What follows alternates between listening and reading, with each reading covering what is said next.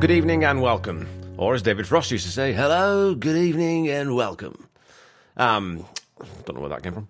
Uh, today's episode covers what I would argue is probably the best of the lesser known tracks on the debut album, Fooled Again, I Don't Like It. As a quick aside, I posted the first five scores um, from the album on the Tom Petty Nation Facebook group and took a few hits over my perceived low ratings of a couple of the tracks, notably Rocking Around With You and Anything That's Rock and Roll. This was a, a lesson in communications, really, as without listening to the podcast episodes and getting a sense of where I'm coming from, I realised that the, the ratings, inverted commas, could definitely be misinterpreted, especially by hardcore petty heads. I certainly didn't take any offence at the direct feedback I received, as I'm a huge fan, and I realised that without context, it would be easy to see how some people thought that maybe I was a casual listener just spouting off. Nothing could be further from the truth, I hope, um, as with all rating systems, they tend to be entirely subjective. But I've, I've, tried to be really honest with my assessments and my, my ratings for what they're worth. Um, if you rate every song a 10, then it becomes a bit meaningless, really. And Tom Petty is one of the greatest songwriters of all time, and to fail to recognize that he grew as an artist and was not yet fully formed on this oftentimes chaotic debut album would be to do him a disservice, I think. Anyway, I digress. As always, there's a link in the episode notes so that you can go listen to Fooled Again before you listen to this episode. So go do that now, and we can reconvene and discuss this gem of a track.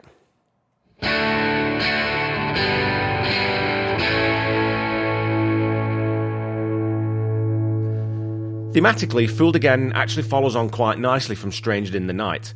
We open with guitar and drums, with a quite foreboding feel to the song. You definitely get the sense that the young punk in the leather jacket on the album cover isn't messing around on this one. To break from tradition, I'm not going to dig right into the rhythm section immediately, as I usually do. I guess you can take the boy away from the drum kit. Anyway, the vocals on this song really presage a lot of the work that Tom would go on to do on Damn the Torpedoes, Hard Promises, and even out to some of the later work on Mojo and Hypnotic Eye. It's a vocal quality that dares you to doubt the singer's sincerity. It's raw, it's hard edged, and it's direct. And when he hits those, I don't like it, in the choruses, it's absolutely electric. Petty's usually referred to in lists of great songwriters and artists who had impeccable integrity, but I don't think he's often talked about in terms of the top shelf of rock vocalists. And sure, he's not a vocal shredder like Plant and didn't have the range of David Coverdale, maybe wasn't as soulful all the time as Hendrix, but on songs like Fooled Again, he brought out the absolute fury of rock and roll that would elevate songs like I Need to Know and Refugee and Rebels to stadium rock heights that few have bettered. But Fooled Again is Petty's first foray into snarling his way through that sort of aggrieved or wronged party that he could leverage so well when needed. Flash forward to 2010's Mojo, and you have the same kind of disdain for his subject on I Should Have Known It.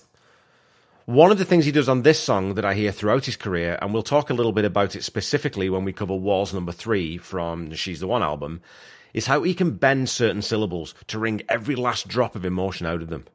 Listen to the way he sings again, the second time through on the build up out of the first verse. He gets more out of two syllables than most singers could get out of an entire verse. You believe that this is a heart that is, ironically, broken to pieces. This song also contains one of, if not the best lyric on the whole album, if you take American Girl and put it to one side, I guess. That second verse is just stunning, and the third and fourth lines are the work of a master craftsman. If two is one, I might as well be three. It's good to see you think so much of me. That's classic, classic petty wordsmithing. The odd man out, the third wheel, the bridesmaid and never the bride. We have that acceptance of being screwed over, then the absolutely cold response to it. It's good to see you think so much of me. Acerbic sarcasm in the face of rejection. Just brilliant.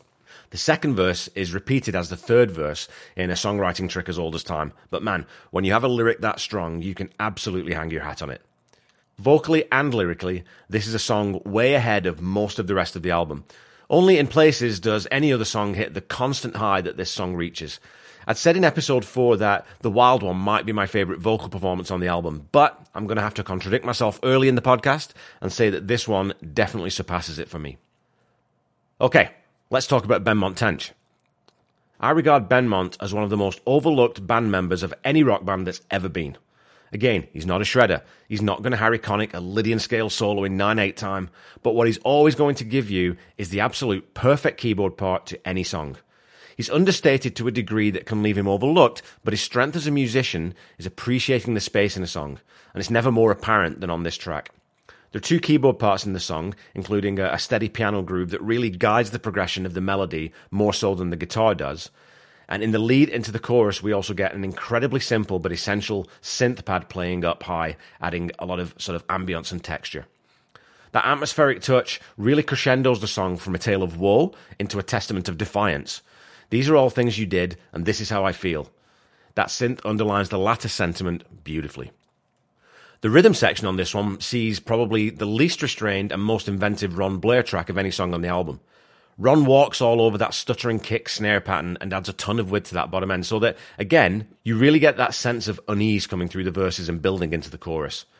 As we head into the middle eight, we see him running down the fretboard and dropping onto the real low end notes to cap that downward progression. When you're in minor chords and you build out into a major break, you release that tension wonderfully. We then see that slide back into the high synth pad and the guitar dropping back out of the lead to recreate the tension back into the verses. So that tension and release, tension and release is a really core part of this song and something that really sort of picks it up and elevates it above some of the other tracks on the album. And we talked on, on a couple of songs earlier about building that tension but never really releasing it and keeping it high and keeping it sort of really intense. And so we have a lot of tension in this song, but it is released as we go into that major progression, which just changes the sort of the dynamic of the whole song and gives it more life. Stan Lynch's drums are another standout for me on this track. He's definitely given a little more room to add some flair to proceedings, which definitely isn't always the case on Heartbreakers records. Like the Wild One, we get more movement from the rhythm section than we do from the lead, and Stan gets to hit that kick drum more often than you usually find on the album. I really love the way the drums are mic'd and mixed on this one too. They sound bigger than pretty much any other track than Breakdown off the debut album. We also have some nice flams on the snare in there and Stan's typical killer hi-hat control that works really well with Ron's kick-ass bass line. On most of the Heartbreakers' best songs, Mike Campbell is centre stage in some way, but on Fooled Again, he does what all the very top musicians do and gets well out of the way of the song when he doesn't need to be playing. What he does provide is that shimmering, shining guitar tone in the bridge and then again during the outro, but he doesn't overplay anything and just accentuates what the rhythm section and Benmont are pushing. The bridge in this song really reminds me of an English band named Sad Cafe, who came to prominence around the same time as the Heartbreakers. They had very similar grooves and could switch to that really major chord swing in, a, in, a, in that same uplifting way. Check them out. I'll maybe include um, a link or two in the uh, in the episode notes.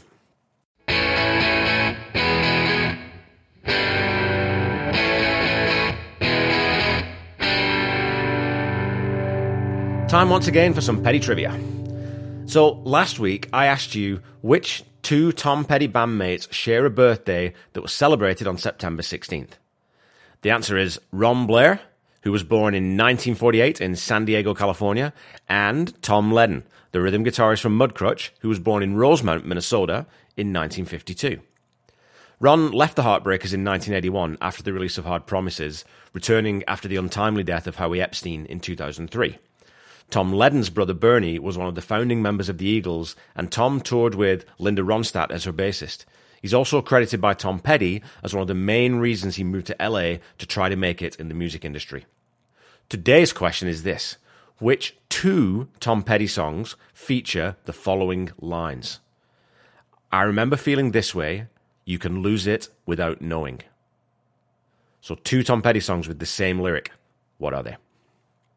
Okay, back into the song.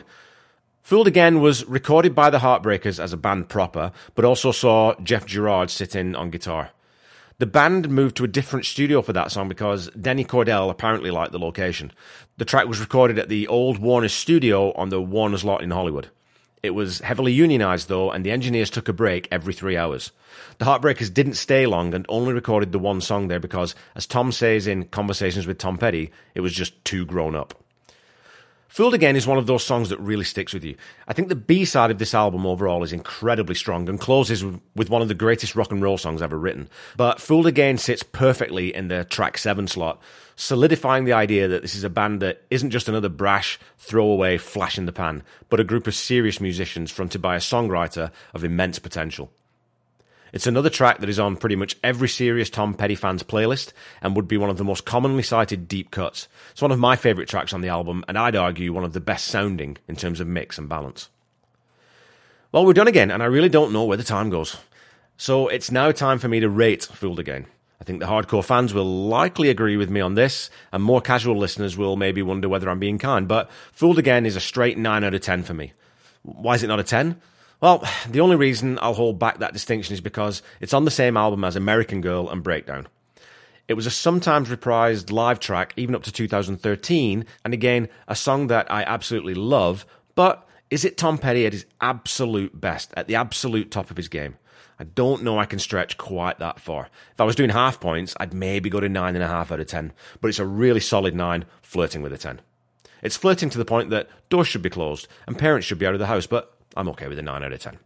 Actually, it's probably a 10 and would be for most artists, but you have to remember that Tom Petty went on to write some benchmark songs in the genre. So, 9 it is, and I don't want to hear another word about it. I'm just joking. Of course, I want to hear another word. If you don't agree with me, tell me, tell me why. So again, thanks for the feedback you've been leaving. Um, I love hearing from you all and getting some tips for what I can talk about moving forward. Don't forget to follow me on Facebook, Instagram, and Twitter at the Tom Petty Project or at Tom Petty Project on Twitter. Uh, and if you like the little guitar licks that are peppered throughout the episodes, go check out my best friend Randy Woods. You can find his music on all your streaming platforms. Check out Space Queen or Bottom M Machine, both of which I'll leave links to in the episode notes and are featured on Randy's latest album. Also, if you haven't heard of Jake Thistle, go check him out too. He's a young musician who has covered a lot of Heartbreakers tunes, and he's a welcome break from the sort of relentless Justin Bieber and Ed Sheeran cloning factory that seems to have overtaken the male singer songwriter genre these days. I'll put a link to one of his vids in the episode notes too. Until we meet again next week, keep listening to and sharing Tom's music. Try to be kind. Try to say I love you to someone at least once a day, and stay safe and healthy. I'll be back with you next week to talk about track 8 on the debut album, Mystery Man. Bye bye.